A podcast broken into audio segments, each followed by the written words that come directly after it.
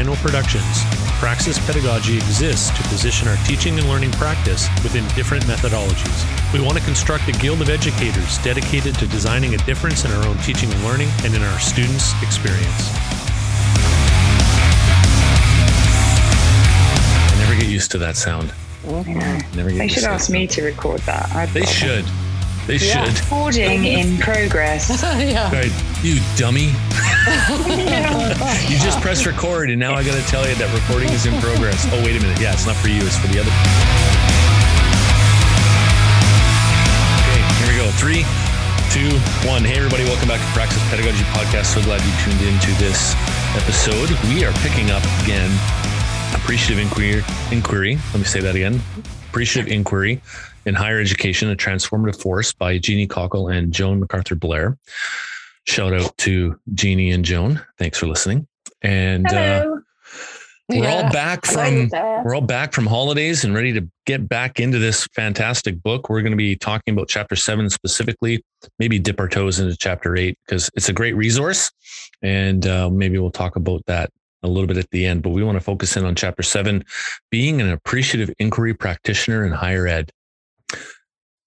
Hello, ladies. How you doing? Good, Good. morning. Yeah, good. Very good. So nice to be back. Mhm. Yeah. To leave the holiday world, but really great to be back. Yeah.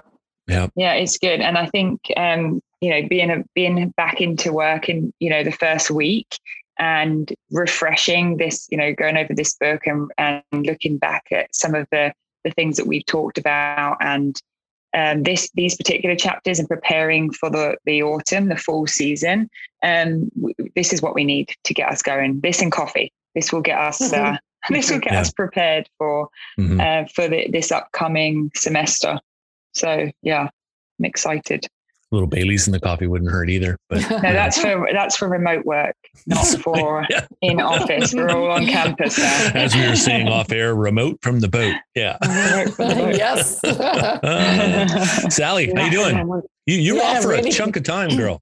hmm Yeah, I finally um, had a space where I could take the holiday that I'd accrued over the last couple of years. And um, excuse me, it was just amazing. It was absolutely amazing. And I re- realized how much, I mean, I've heard you both say this, like we all need time to recharge, but Mhm. it really was a true break. And um, yeah, I feel really good and ready to go. And just, you know, what Lucy said there, it was this is such a great book. Like we keep coming back to this message of how valuable this book is to us as educators and to, you know, in the leadership roles that we play.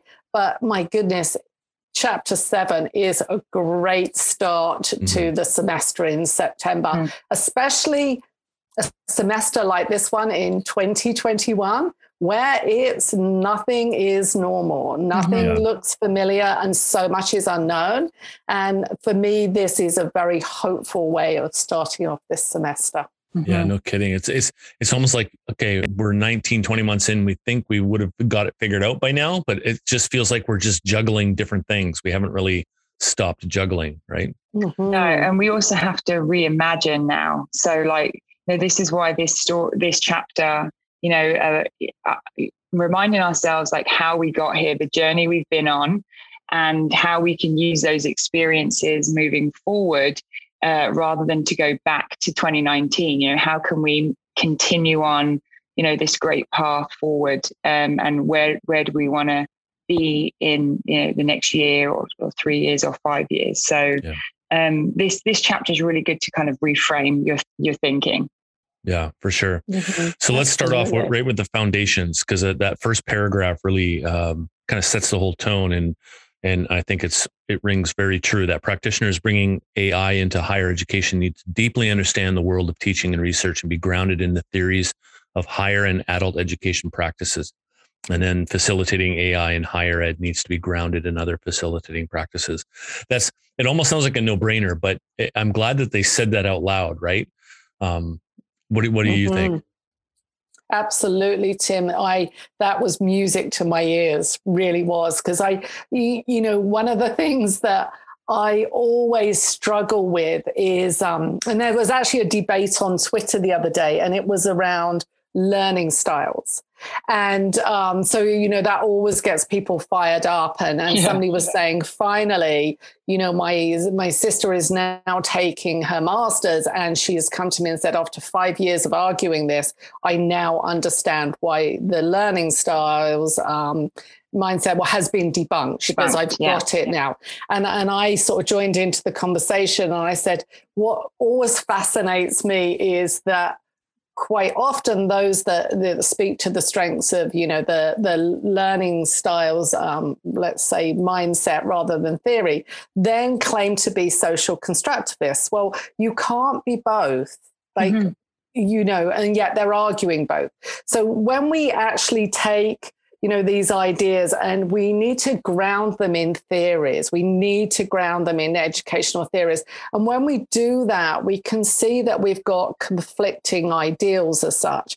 So this when i read this around um, you know from jeanie and joan about being a, um, an ai practitioner we do need to ground our practice in educational theory. And it just you know it really highlighted for me those times where I've been in workshops and I've been quite aware that the facilitator does not have a deep understanding of educational theories mm-hmm. and practices.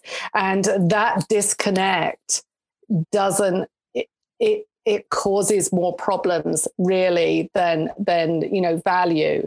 So that you know this really speaks to the strengths of say for ourselves and other educators out there and other practitioners out there why this is just another tool that we that we bring into our toolkits. Yeah. On top of all that other you know that journey and yeah. Lucy, you just mentioned a minute ago about our own journeys. So I'm going to hand over to you because you probably want to hop in and speak to that. Hopping, yeah, no, uh, we were we were talking about this just offline. Like this this chapter was, um, you know, we talk about the, the three of us and also you know Chad and Flynn, who we we in constant communication like all the time. But we one of the one of the mantras that connected us all was that you know life is an apprenticeship, and mm-hmm. being able to connect that educational theory with your experiences and your lifelong learning, like that's that's the magic right there. Like that's what that binds it all together. And you know when in the in the beginning of this chapter they talk about you know the storytelling piece and and how you can use that in many different ways when you're facilitating these types of workshops. one of the, the things that I, I, think I've spoken to Sally and Tim about before was when I, I was taking my uh, master's degree, my professor at the time, uh, Dr. Michael Ling, did an exercise with us called This is What I Believe and This is Why. And basically, it was a time for us to to do our storytelling piece to kind of tell us tell the whole class how we got to this classroom today and the steps that we took to get there and the different um, experiences that we had to prepare us to be in this classroom. And um, it was a complete, it was in the middle of our master's degree. So we were like a year in at this point. That this is the this is the class that brought us all together. We finally understood each other. We finally understood the direction that each of us wanted to go to. And even though we all fanned in and we met in this one point and we were all going to leave and fan out into do different things. You know we we uh, we had to share these stories in order for us to understand support each other and make it a really rich experience. So that was one activity where storytelling um, it really it really propelled my thinking in in my master's degree. And um, and then we got to learn about you know 20 other different experiences that led them to this room. So um, so use of storytelling and, and that narrative, it's so powerful and there's so many different ways you can use it. So, um, and so that, that piece of, you know, what we talk about life as an apprenticeship and bringing all that experience in with your understanding of, of um, you know, theory or pedagogy, um, the, the different needs of different learners, you know, like I said, it's, it's magic. It's, it's what makes you a good facilitator because you bring everyone together through their vision, not through your vision of how they should be together. So, yeah. Mm-hmm. And absolutely, Lucy, and, what you're talking there with, you know, Dr. Michael Ling is that he made space for that conversation and and for me that was the first big message that i got from mm-hmm. jeanie and joan in in chapter seven was that they're making space for these conversations yeah. and and and and I thought about like very quickly around all the times where there has been space given for this for this mm-hmm. opportunity and also the facilitation model like they talk about the circle and they talk about why the circle is why that changes I think that changes the hierarchy within the group as such. And, and I thought about times when I have been in these kind of conversation but either I've my voice has been excluded or I've been very, very aware that somebody else's voice has been excluded. Like, so when you see that happen, so sometimes, you know, facilitators feel that they're making space for stories, but they're only making space for stories that they they value. So there's somewhere they're making this sort of judgment call.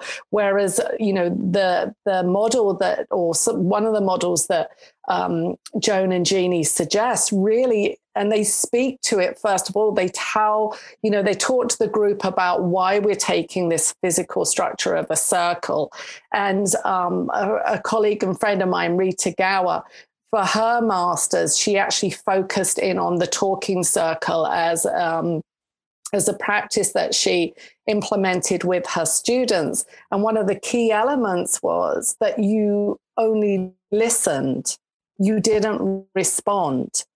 And I think that just even putting that into play, and maybe that's something I don't know, Lucy, whether you did that, but um, in your sessions, in your masters, but just even that concept, the first time I heard that concept, like, oh, right, so you, your role isn't to respond to what people have said. So it shifts how we normally interact, and again, opening up more space for storytelling. Yeah, I I, I love that, and and it, it brings me back to all these facilitation uh, opportunities I've had to do, and I, I love facilitating.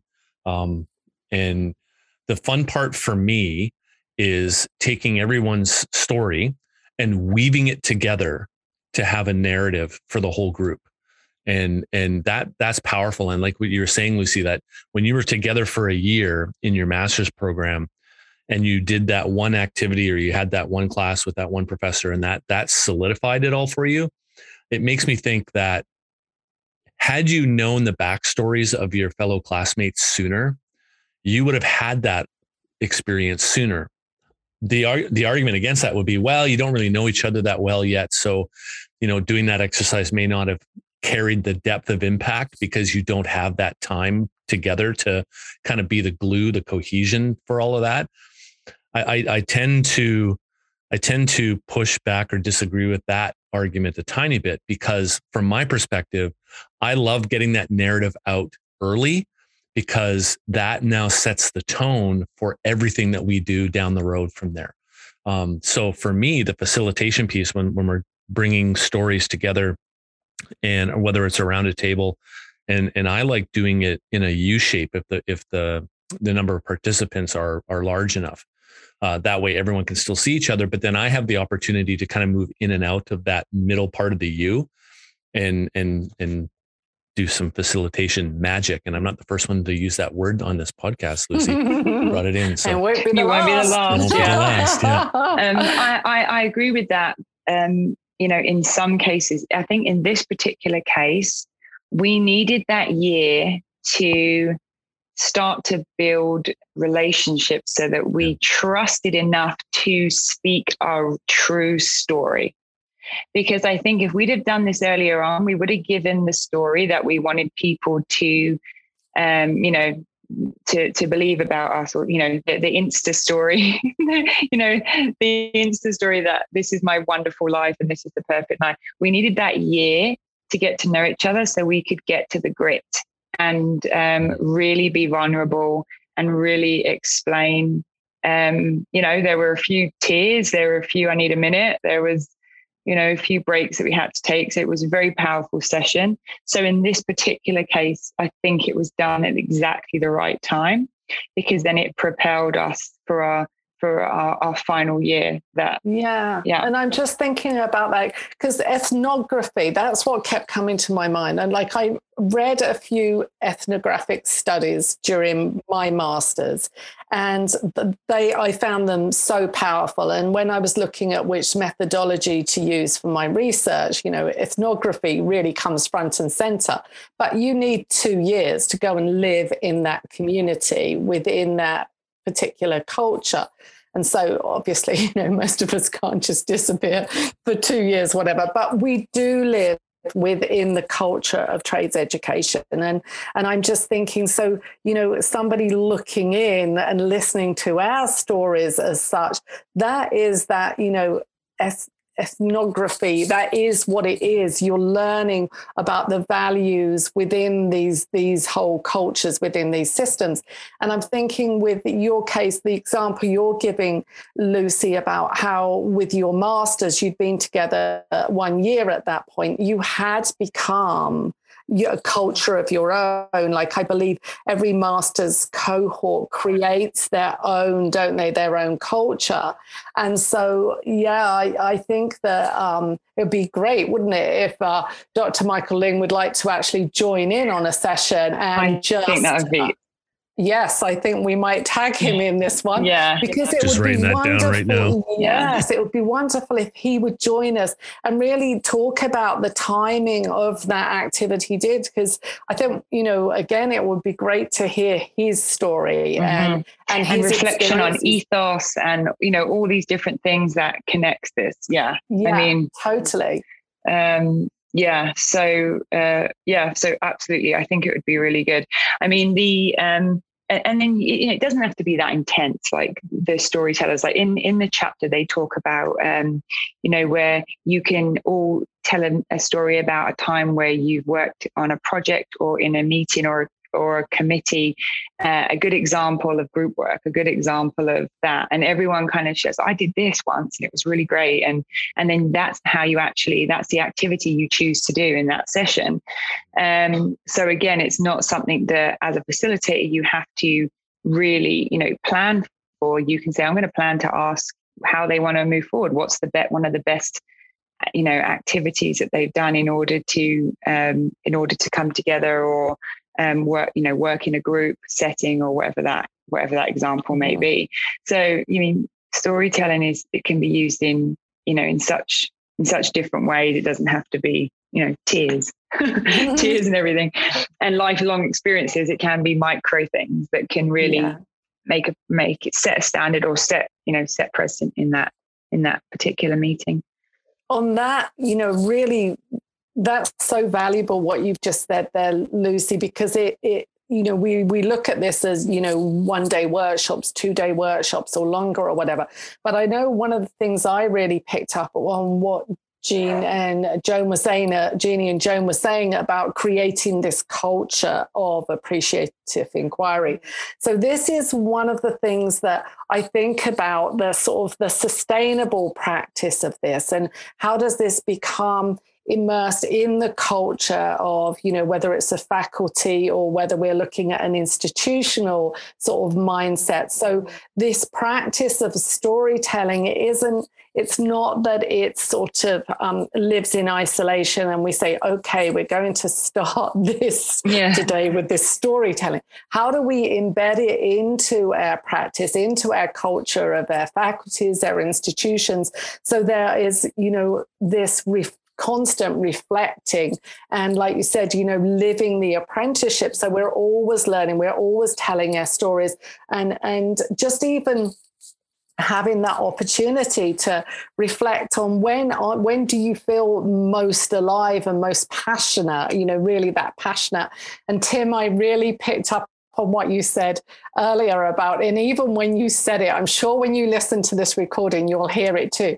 When you said, I love facilitating. I mean, I've been fortunate to be in the, you know, I love it when you facilitate. You. yes. I've been, you know, either alongside you or I've been in, you know, the audience as such or um, in that community. And it truly shows that passion shows. And anybody listening that was at the, um, BC campus. Uh, I can't remember Cascadia. what the last Cascadia, Cascadia. and yeah. you you you facilitated for three days, and it was just wonderful. And I'm sure you know, for you reflecting on, or maybe we'll let's ask you, let's ask you about what you. Yeah, let's not tell that. you how you. yes, yeah, let's actually use an AI approach. Yeah. Mm. well, thanks. Um, yeah, I, I, will I'll come back to the book for the the starting point, and then I'll I'll answer your question. I love the sentence uh, on page one thirty seven that the building of facilitation skills is a living apprenticeship. Um, mm because as apprentices, you know, you're not going to learn everything in four years or two years or three years or however long your apprenticeship is. And then when you're a journey person and you get that that red seal endorsement, you still haven't learned everything. Mm-mm. And as you get better at your trade, at your craft and your skills, you realize there's still so much more to learn. And just when you thought you had a really good handle on something, technology changes, which changes how you integrate with what you're doing. And so you never really stop learning. And so I, I really love that piece of facilitation. And then when we did the Cascadia thing, um, I was kind of bummed that it wasn't face to face because I love feeding off the energy. I love, you know, the eye contact. I just I love the whole the thing.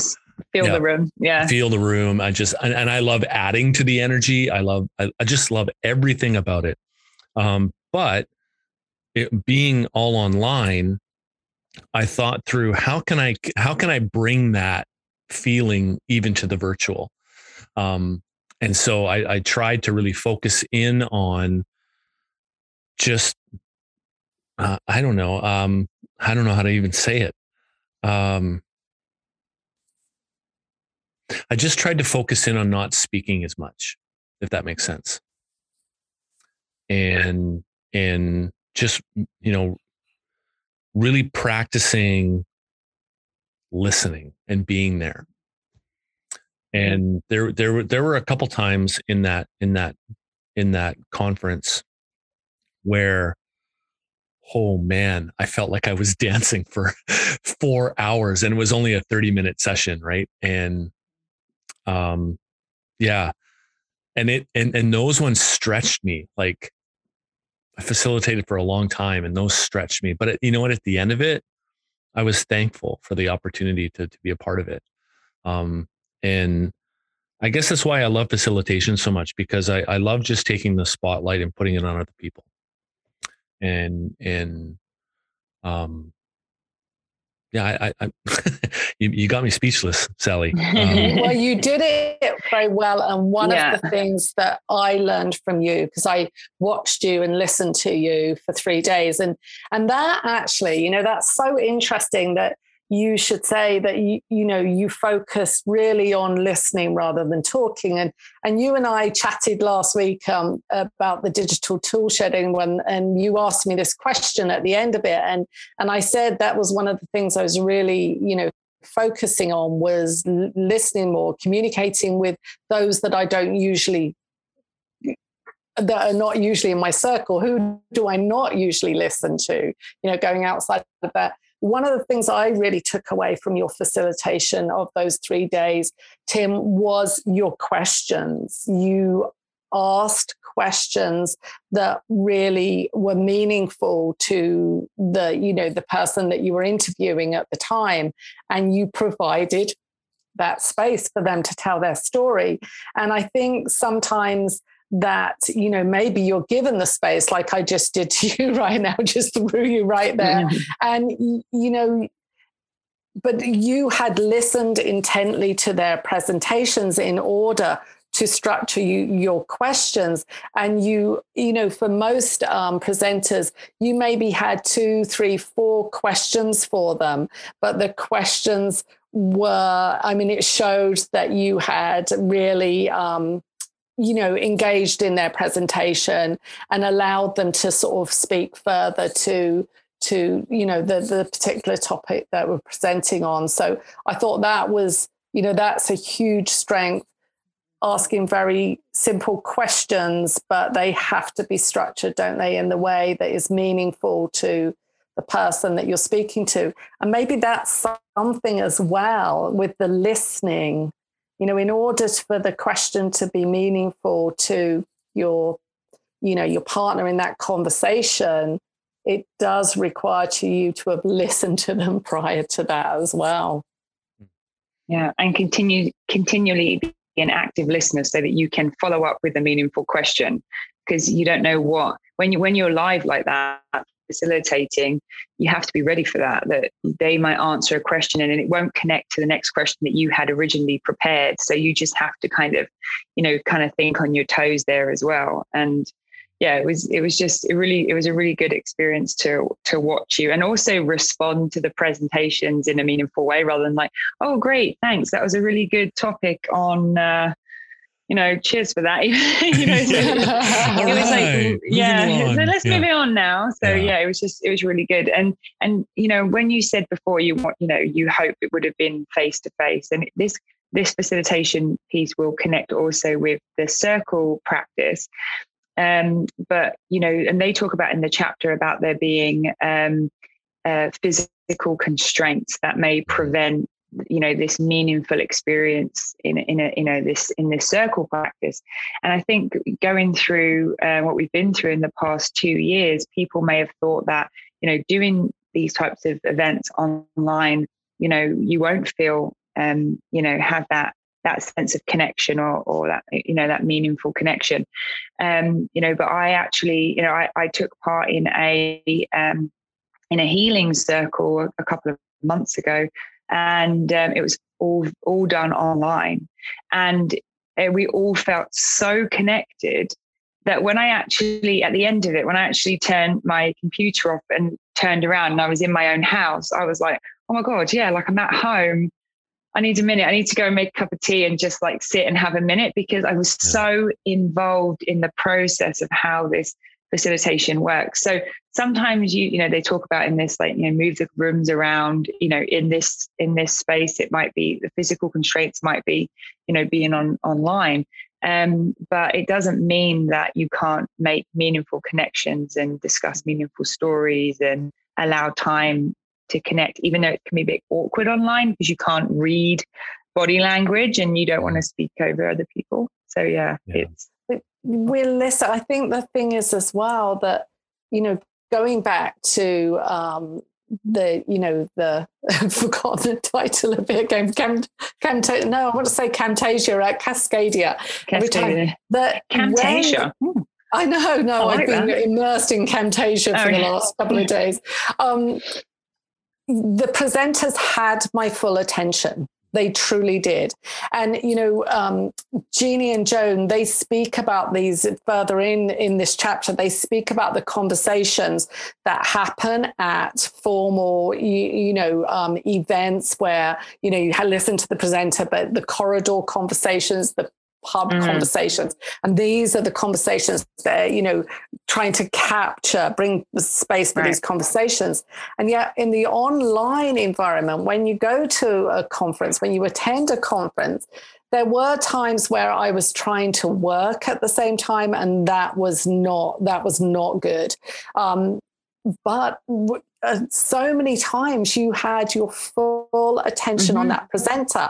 And I mean, I have my screen set up so whoever is speaking, they take up the full screen.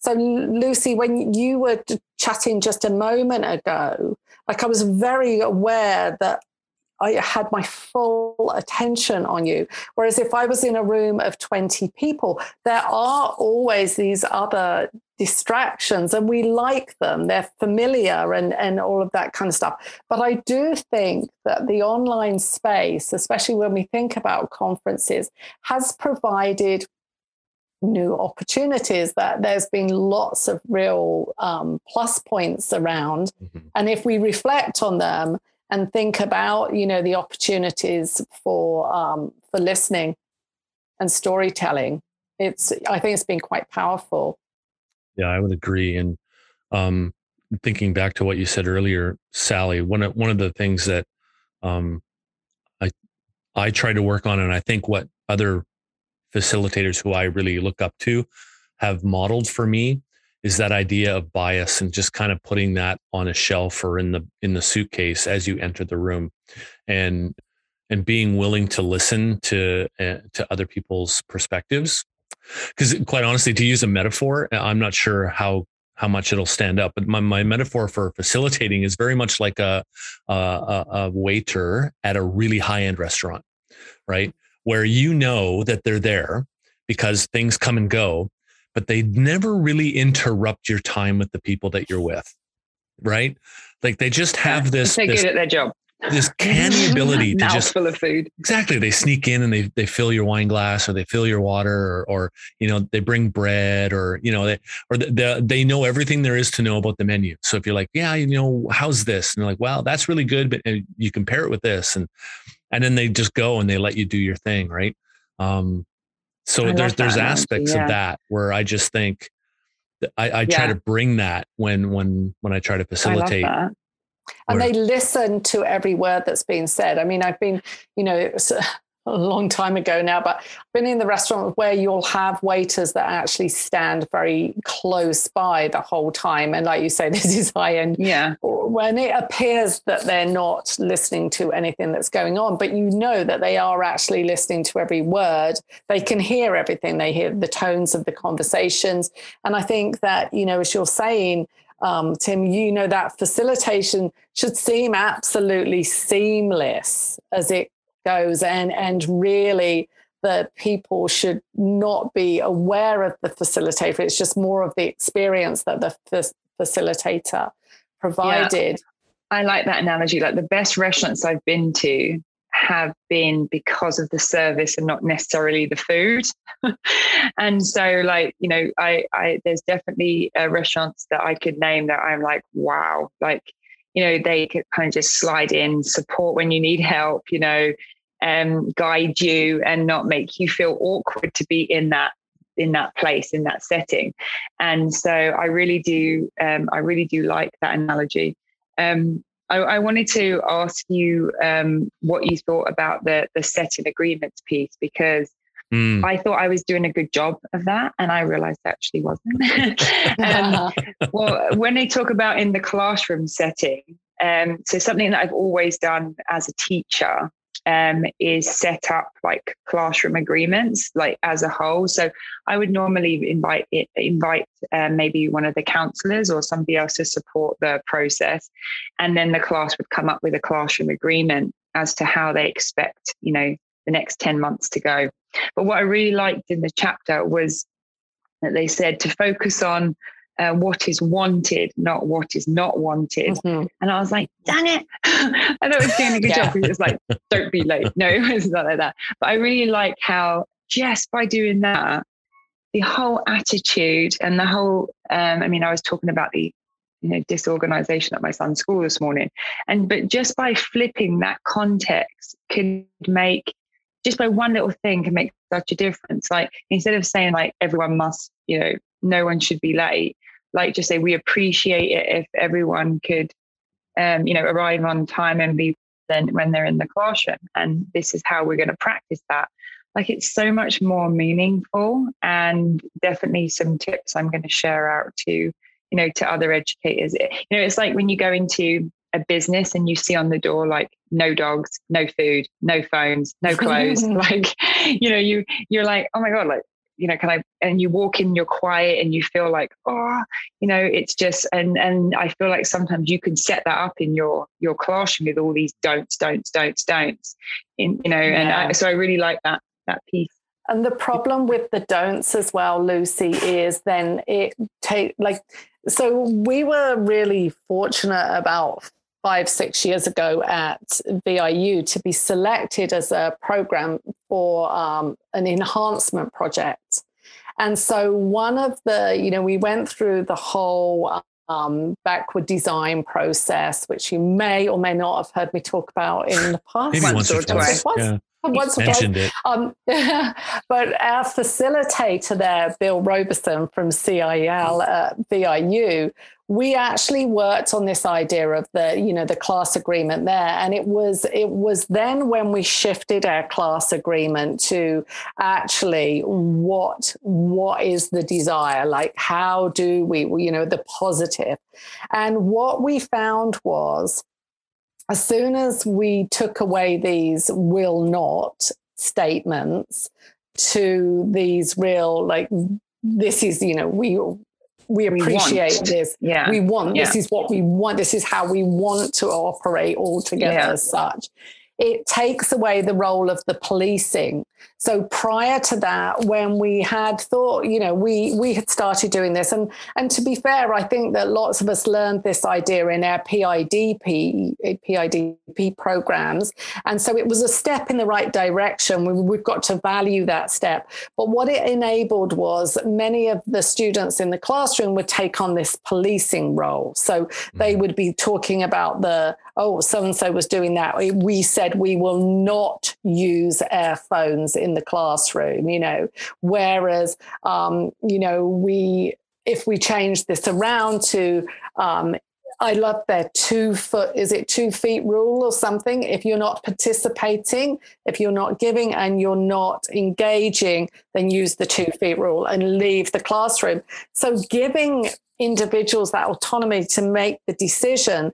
So instead of saying, do not be on your phone in the classroom, like in the classroom, I, you know, we will engage in the, you know, in, in the activity or we will choose to leave or something like that, you know, al- along those lines. It really shifted the culture, the culture around how we were going to aspire to, you know, collaborate together, cooperate together, um, rather than enabling those to become little policing officers that were telling tales on everybody all the time.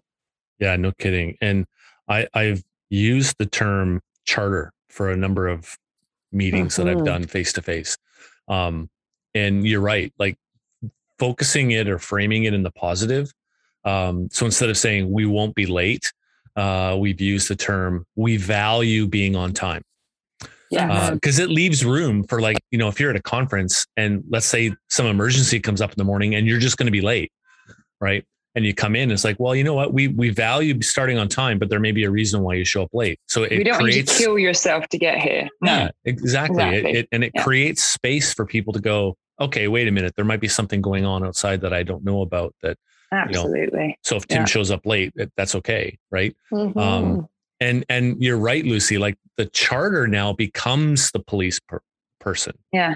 right Yeah. where it's not tim the facilitator now has to be tim the enforcer right Mm. where it's now it's it's a facilitation or or a charter piece that all of you have Mhm. worked on to build so now like you said sally you now all become part of the the enforcement team if we want to label it that way right And Mhm. it takes away that binary of right and wrong, doesn't it? Because when we Mhm. live with that binary thinking, so you're late, we said we wouldn't be late, you're therefore bad, bad Mhm. Tim, late, you Mhm. know.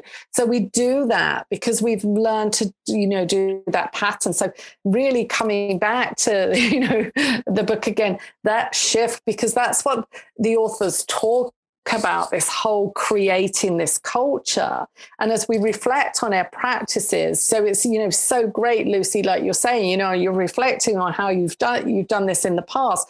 And i think all throughout this chapter because they provide so many examples and this is what makes this book just such an incredible resource especially September 2021, and just gives you examples of how to structure these questions Yeah. and how to work through those series of questions and yet not provide any answers whatsoever. Really, it is empowering for, I think, for the facilitator and the participants, trusting that the right, well, I'm going to say the right answers, and I don't mean the right answers. I?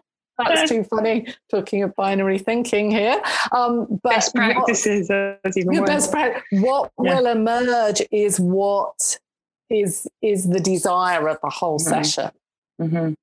yeah, Yeah, that's good I, That's I really agree. I mean, I think too, like just being intentional with it. Like you think you're being, you know, oh, we're going to do this classroom agreement. Everyone's going to be part of it. But then just thinking, you know, deeper again, like, okay, but let's make it positive. So, and facilitating that discussion. So someone says, well, I don't think that we should be able to, you know, be on our phones or come in late and then just discuss that like where what where does that stem from what what is the and they talk you know Julie and Joan talk about this what is the reason behind this agreement and um, and then having a bit of a chat about it so people understand oh you know lucy doesn't want us to be late. Well actually it's it's not that but we um, you know we want to make we want to make the most of our two hours together. And maybe if every you know a majority of people are late we have to shift the time or you know but one thing with time and and again i'll go back to dr michael Ling is really made you think about how you use time. And um and there was um you know I, I never want i never want students to drive too fast or you know rush or run or you know and, and get injured or, or colleagues or anyone like that in order to to to be in a classroom where um, I, you know I'd rather them show up feeling like I'm not rushed, I'm prepared, I want to engage, and I'm you know this morning just didn't work out. I'm going to take a breath and get in get into the activity. So I um yeah I I really I really do like that that resource. And again, like you said, Sally, this is such a good good book for going mm-hmm. into September 2021. And yeah. it's the differences, isn't it? It's the difference between an, an instructor that finds you at break time and says, thanks for making it to class today. Mm-hmm. And or, you know, providing that space for you to talk about why you were late rather than you know, when I first started teaching, I was actually told that I had to then write up a ticket, and at break time, I had to go and hand that student a ticket. Well, over the years, like I learned that it would be, you know, absolutely horrendous, life changing situations that had occurred to them either that you know the day before or early that morning. You know there was a couple of incidents well several incidents i can recall. And and and our practices was to then go and reprimand the student rather than saying you know how can i help? What do you need? And and i'm just and that kind of brings me to one thing that i was noticing um, in the book as well. Uh, another practice that i learned very early on was the swot um, Uh, you know acronym the strengths weaknesses opportunities and threats. And i loved it how they said you know shifting this to SOAR, SOAR yeah. and and and really looking at strengths opportunities aspirations and results. Like this is a whole mindset. So again just noticing in our practices our everyday practices because we can prepare to deliver a workshop and create our agenda and, and, and cross check our agenda to the SOAR, um, you know, acronym there. But it really is our everyday practices, isn't it? Mm. That are, are we living by these? And I think this is how you know this is going to be one of my goals like at the you know beginning of the day and at the end of the day just thinking about my interactions with others and and maybe people listening to this they're going to write in and just say uh, by the way no you weren't focusing on the SOAR model there. But uh, um, yeah. Yeah discover dream design destiny i think just living that and i'm sure as uh, you know the author said it is a journey. Mm-hmm. it's a, it's going to be a lifelong journey Absolutely. And I think uh, this is a good place to segue into our final comments because uh, chapter eight is chocked full of examples on how to do this. And and we'll leave that for the listeners to to read into chapter eight and dig in. Uh, we would all recommend grab your favorite uh, glass of wine or coffee or tea or water even, um, and just just soak into chapter eight and and mm-hmm. uh, let it permeate into your your practice. Uh, any last words about chapter seven and eight? Um, oh. I, I would like, I, I really liked, um, and actually I wrote it down and I thought I'm going to stick this on my wall. Um, when they talk about open space technology, and there were there were four different points which maybe you can put into the show notes, um, Tim. But mm-hmm. um, and so when you look at facilitating, we've talked about time, we've talked about agreements, um, you know, when we're facilitating that practice. And this kind of sums it up because it says, whoever comes are the right people. Whenever it starts is the right time. Whenever um, whatever happens is the only thing that could have, and when it's over, it's over. Mm. And that can work in hundreds of thousands of different settings mm-hmm. that you're in um, to a conversation with your husband at home, to facilitate in a room of 400 people, to having a learning, talking, healing circle that you're part of, you know, whatever it is. So those four points on page 225 or 226, can't be my own handwriting, where, um, you know, I really, I really did like that, those mm-hmm. points. Nice. I think that's lovely, Lucy, because that really, you know, reaffirms what I was saying earlier about this shifting the mindset from wrong and right. And like it, just applying what you said to every aspect of their life, whether it's parenting, whether it's with their colleagues, whether it's dinner parties, mm-hmm. and just accepting, Culture. yeah, accepting more um, what life is, what mm. life is and, and learning is. So, yeah, I think that's a really wonderful takeaway. That's amazing. And yeah, and I, I love that sentence near the end. Uh, I think you, a couple of uh, a couple times we've touched on it. Um, no one ever arrives at being a master facilitator. It's a journey of a lifetime of learning, experimenting, and attempting new ideas. And uh, that's the great thing about this is that we we never arrive. We just get better at it, uh, and we focus in on some some areas that uh, that need some some growth. And um, for those of you who are listening to the to the podcast, you need to buy this book if you haven't bought it already, because we are not covering all of the chapters. Uh, oh, sorry, we are not covering all the content in the chapters. We will be covering all the chapters. Uh, yeah.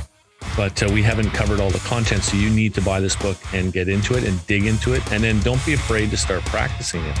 Um, and uh, it, it's it, we're just so thankful to to Jeanie and Joan for writing this. And we know that you're listening, Jeanie and Joan. So thanks again. And we will be reaching out to uh, Dr. Michael Ling. And so I'm not sure if he listens to the podcast, but uh, Dr. Ling, uh, if you see an email from me, uh, respond. don't, don't, throw me in the trash bin. Um, yes. But uh, yeah, really, really good. And um, if I would just have one parting word to say is that life is an apprenticeship.